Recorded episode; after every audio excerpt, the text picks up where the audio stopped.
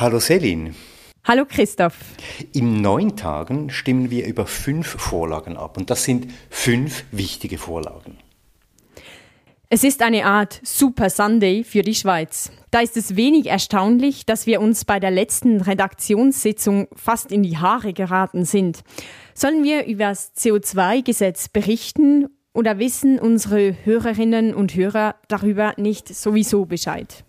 Naja gut, so richtig in die Haare sind wir uns nicht geraten, aber auf jeden Fall waren wir uns einig, dass auch die anderen Gesetzesvorlagen eben sehr wichtig sind für die Auseinandersetzungen rund ums Klima. Die anderen Initiativen, die Pestizidinitiativen sind wichtig fürs Klima, aber nicht zuletzt das Bundesgesetz über polizeiliche Maßnahmen zur Bekämpfung des Terrorismus, das sogenannte Antiterrorgesetz. Wir sind zum Schluss gekommen, ein Ja zum CO2-Gesetz ist enorm wichtig und ein Ja zu den Pestizidinitiativen auch. Aber dazu wisst ihr bereits genug.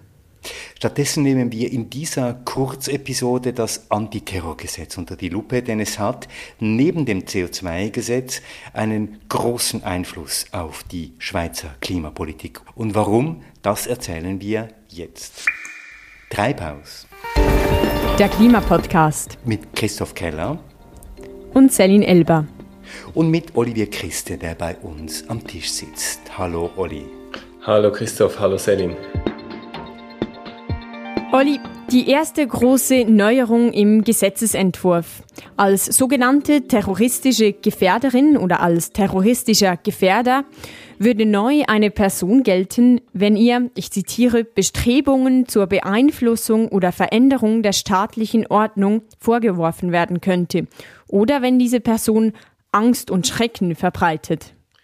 Ja, und damit unterscheidet sich diese Definition eben ziemlich stark von der bestehenden im Nachrichtendienstgesetz. Genau das Gegenteil aber behauptet Justizministerin Karin Keller-Sutter. Sie sagt, dass die beiden Definitionen identisch seien. Dabei unterschlägt Keller-Sutter aber ein wichtiges Detail. Die wortgleiche Definition steht zwar in der Tat im Nachrichtendienstgesetz, ist dort aber mit der Anwendungsvoraussetzung versehen, dass für Terrorismus ein bedeutendes Rechtsgut wie Leib und Leben bedroht sein muss. Ja, und davon steht nun kein Wort im neuen Gesetzesentwurf. Angst und Schrecken reicht bereits. Ist das jetzt, Olli, eine bewusste Irreführung, die so auch im Abstimmungsbüchlein festgehalten ist? Ja, auf jeden Fall Angst und Schrecken ist eine unpräzise Formulierung.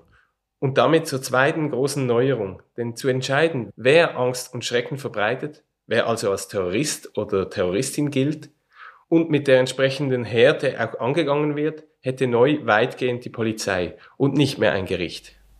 Ja, mein Jus-Studium liegt zwar schon einige Jahre zurück, aber was wir hier diskutieren, erinnert mich ein wenig an die Diskussionen rund um die Revision des Strafgesetzbuches zu Beginn der 80er Jahre als es um die öffentliche Aufforderung zu Verbrechen oder Gewalttätigkeit ging, zum einen, und auch um die Frage der strafbaren Vorbereitungshandlungen, gerade auch im Zusammenhang mit dem Landfriedensbruch.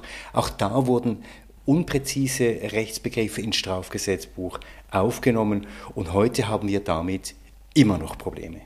Über diese unpräzisen Formulierungen im Landfriedensbruchartikel und Parallelen zum Antiterrorgesetz Darüber habe ich mit Eva Schürmann gesprochen. Sie ist Rechtsanwältin für Straf- und Migrationsrecht. Dazu aber mehr später. Hier beim Antiterrorgesetz werden also zwei Grundsätze verletzt. Erstens ist der Gesetzestext bewusst und unnötig vage gehalten. Es würde viel zu viel zu einer Frage der Auslegung werden. Und zweitens, Olli, unterwandert die Aushebelung von Gerichten die Grundsätze der Gewaltentrennung. Eine solche Machtausweitung der Polizei ist gefährlich. Die Journalistin Anna Shikareva hat in der WOTS zu Recht gefragt, was das etwa für antimuslimischen Rassismus bedeutet, der ja im Abstimmungskampf bewusst geschürt wird. Fürs Klima relevant ist aber vor allem der staatliche Umgang mit Widerstand, mit politischem Aktivismus gegen die aktuelle Klimapolitik. Im demokratischen Verfassungsstaat ist immer dieser Überschuss angelegt. weil wir uns ja, also wenn man Verfassungen liest, das sind hehre Ziele immer festgeschrieben, in, nicht nur in den äh, Präliminarien, sondern dann auch in der Verfassung selber, da stehen ganz hehre Ziele, die wir eben nie ganz erreicht haben und zu deren Erreichen äh, manchmal einfach die normalen Gesetzesprozesse nicht ausreichen und ähm, deshalb braucht es diese symbolische, aber auch wirkliche Tatkraft des zivilen Ungehorsams. Ähm, ich glaube schon, dass, dass das nach wie vor aktuell ist. Das war der Rechtsphilosoph Francis Schöneval, der an der Universität Zürich lehrt und forscht. Wir haben mit ihm in Episode 5 über die Bedeutung von zivilem Ungehorsam für die Schweizer Klimapolitik gesprochen. Und sein Fazit ist klar.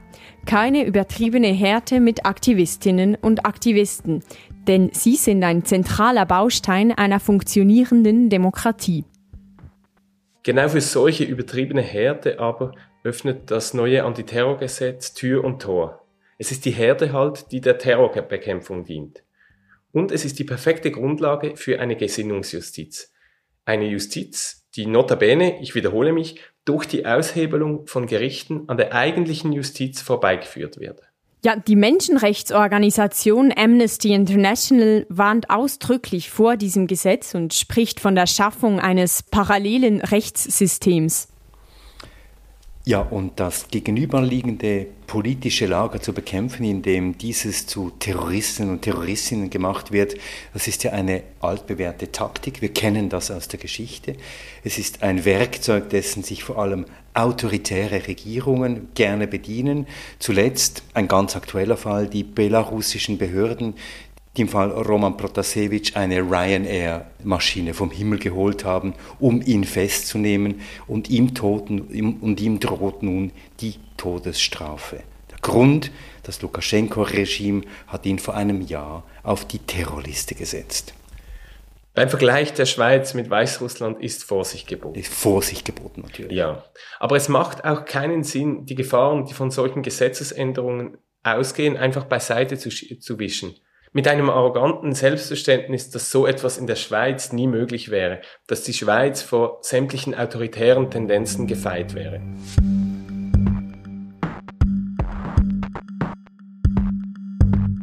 In diesem Zusammenhang gibt es einen Satz, der mir ziemlich eingefahren ist. Ich habe in den letzten Monaten für eine Recherche für die Republik zu UBS in Brasilien mit einer brasilianischen Journalistin zusammengearbeitet, Fernanda Wenzel. Genauer ging es bei der Recherche um Abholzung und wie die UBS mit einer brasilianischen Staatsbank zusammenarbeitet. Also auch um die Frage, wie nahe eine Schweizer Bank der immer autoritärer werdenden Bolsonaro-Regierung kommen darf. In den vielen Mails, die Fernanda und ich uns hin und her geschickt haben, hat sie dann einmal diesen einen Satz geschrieben. Don't let the far right grow. Stop it while you can is the best advice I can give you as a Brazilian. Sie wollte damit sagen, dass Demokratie nicht einfach bleibt, wo sie ist, dass sie nicht gesichert ist. So habe ich das verstanden. Und auch andere GesprächspartnerInnen aus Brasilien, mit denen wir gesprochen haben, betonten immer wieder, wie schnell der Rechtsrutsch gegangen ist und dass sie so etwas nie erwartet hätten oder nicht, oder zumindest nicht in dieser Geschwindigkeit und dass der Widerstand nun enorm schwer ist. Aber zurück in die Schweiz, zum Klima in der Schweiz. Die Besetzung des Bundesplatzes durch die Koalition Rise Up for Change im letzten September war ein wichtiger Schritt für die hiesige Klimabewegung und ein friedliches Zeichen an die Schweizer Klimapolitik. Nun stellt sich natürlich die Frage, wäre aus den Aktivistinnen, aus den Aktivisten eine Terrorzelle gemacht worden, wenn die Polizei die entsprechenden Befugnisse gehabt hätte? Ja, oder würde bereits die Teilnahme an einer unbewilligten Demo ausreichen, um als Terrorist oder Terroristin definiert zu werden, weil eben argumentiert werden könnte, hier werde jetzt Angst und Schrecken in einer Stadt verbreitet? Das klingt jetzt alles wahnsinnig überzogen. Aber ein aktuelles Beispiel zeigt, dass wir das nicht herunterspielen sollten. Vor nur eineinhalb Wochen wurden drei Klimastreikaktivisten in Lausanne von sieben Mitgliedern der Bundespolizei geweckt. Ihre Computer und Telefone wurden beschlagnahmt und sämtliche Daten analysiert. Der Grund? Ein offener Brief, das Militär zu bestreiken. Eine Sache, die der Bundesrat bereits vor einem Jahr mit Verweis auf die Meinungsfreiheit ad acta gelegt hatte. Nicht ad acta gelegt hat die Angelegenheit aber die Bundespolizei. Sie hat ihre bereits schon bestehenden Befugnisse ausgereizt. Der Klimastreik im Kanton Waadt schreibt dazu, in Anbetracht der Tatsache, dass die Bundesanwaltschaft die ihr zur Verfügung stehenden Mittel Strafverfolgung, Hausdurchsuchungen und Beschlagnahmungen bereits nach eigenem Ermessen und in einschüchternder Weise einsetzt, ist der Klimastreik äußerst besorgt über das zur Abstimmung stehende PMT-Gesetz, das auf der Grundlage einer vagen und weit gefassten Definition von Terrorismus der Bundespolizei noch mächtigere Instrumente ohne richterliche Kontrolle geben würde. Die Befürworter, die Befürworterinnen mit Justizministerin Karin Keller-Sutter an der Spitze beteuern, dass die Polizei mit der neu gewonnenen Macht sorgfältig umgehen würde.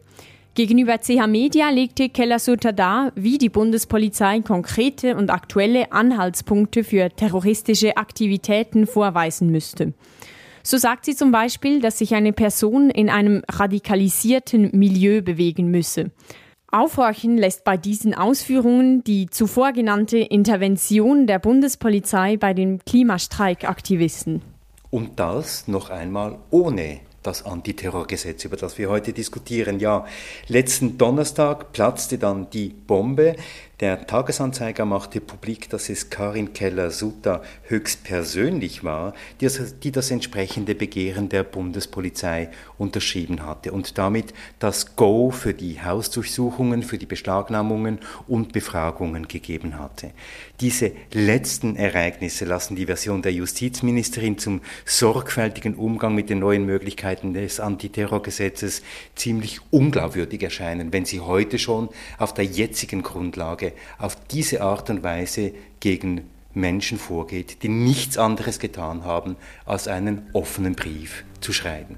Wir wollten wissen, wie heute bereits mit unpräzise formulierten Gesetzen umgegangen wird.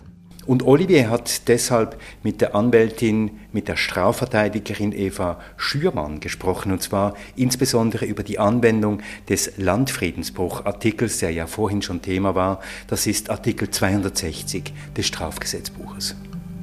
Eva Schürmann, es besteht große Sorge, dass die neuen Möglichkeiten, die das Antiterrorgesetz für die Polizei vorsieht, auch gegen politischen Aktivismus eingesetzt würde. Jetzt ein Grund zur Sorge ist vor allem diese unpräzise Formulierung. Und ebenfalls ungenau formuliert und häufig gegen politischen Aktivismus angewendet ist der Landfriedensbruch, Artikel 260 des Strafgesetzbuchs. Jetzt macht es überhaupt Sinn, diese beiden Gesetzestexte zu vergleichen? Ja, ich denke, das macht durchaus Sinn, da bereits als dieser Artikel vom Landfriedensbruch in das Strafgesetzbuch integriert wurde, wurde die Kritik laut unter Juristen und Juristinnen, dass es sich dabei eben um einen sehr unpräzisen Gesetzesartikel handelt. Und das hat sich auch bewahrheitet jetzt über die Jahre hinweg, wo auch die Rechtsprechung vom Bundesgericht bezüglich diesem Artikel immer strenger wurde, beziehungsweise rigoroser wurde er angewendet. Und wofür war denn dieser Artikel, dieser Landfriedensbruch 1 gedacht? Es ging eigentlich darum, dass man Beweisschwierigkeiten aus dem Weg räumen wollte, wenn eben Gewalttätigkeiten oder Gewalt aus einer Masse heraus verübt wird und so eben Straftatbestände eigentlich erfüllt werden, diese man aber nicht einer Person individuell zuordnen kann. Und um dieser Problematik aus dem Weg gehen zu können und trotzdem Personen äh, zu verurteilen, hat man dann eben den Landfriedensbruch geschaffen. Aber dieser gewährleistet natürlich nicht, dass die Personen, die auch effektiv Gewalt anwenden und strafbare Handlungen begehen, dann auch effektiv verurteilt werden, sondern der Landfriedensbruch umfasst dann eben Personen, die auch keine Gewalttätigkeiten verüben. Er wird also dann angewendet, wenn die Beweisführung schwierig ist. Ähnlich ist es ja auch bei diesem vorgeschlagenen Antiterrorgesetz. Es soll dann angewendet werden, wenn noch gar keine Straftat begangen worden ist, also präventiv. Wie wird denn der Landfriedensbruch jetzt heute angewendet? Um den Tatbestand vom Landfriedensbruch zu erfüllen, genügt es, dass sich eine Person in einer Menschenmenge befindet, von der eine friedensbedrohende Grundstimmung ausgeht. Also diese friedensbedrohende Grundstimmung muss in der Demonstration immanent sein. Und da ist es natürlich sehr schwierig, als politische Aktivistin oder politischer Aktivist zu wissen, ob man sich jetzt einer Demonstration anschließen kann, weil eventuell äh, befindet ja dann eben ein Gericht, dass friedensbedrohende Grundstimmung in dieser Masse vorhanden war. Selbst wenn die Person nichts davon weiß, dass Gewalttätigkeiten verübt werden und sich eben auch nicht daran beteiligt.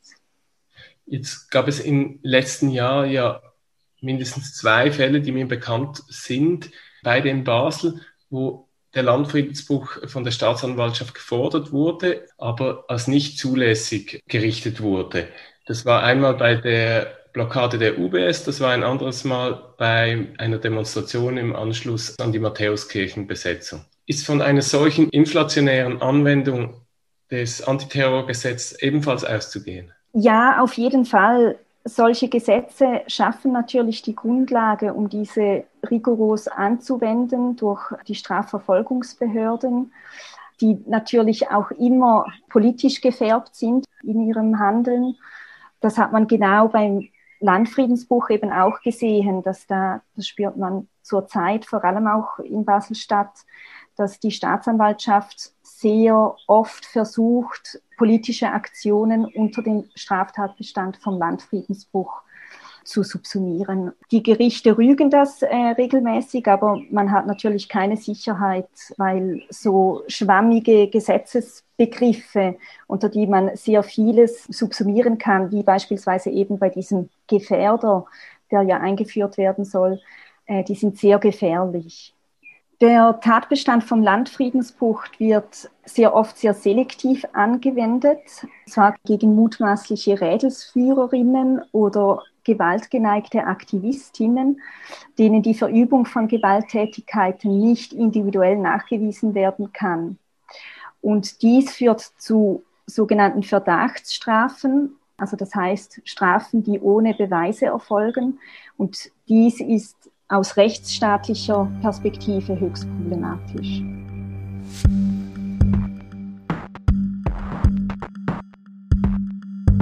Olivier hat die UBS-Blockade in Basel vor zwei Jahren angesprochen. Aktivisten und Aktivistinnen hatten diese blockiert, um auf die klimaschädlichen Finanzflüsse der Großbank aufmerksam zu machen obwohl die UBS ihre Anklage nach einer außergerichtlichen Einigung mit den Aktivisten zurückgezogen hatte, zog die Staatsanwaltschaft den Anklagepunkt des Landfriedensbruch weiter.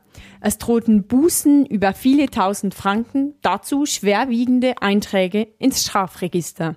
Und es brauchte dann ein Gericht, nämlich das Basler Strafgericht, das im letzten Januar dann dieses Vorgehen der Staatsanwaltschaft unterbunden hat und die Angeklagten freisprach. Die zuständige Richterin Susanne Nese begründet den, den Freispruch gerade mit der fälschlichen Anwendung des Landfriedensbruchs. So sagte sie, dass die Aktion vor der Basler UBS-Filiale zu keinem Zeitpunkt von einer aggressiven Grundstimmung getragen worden sei.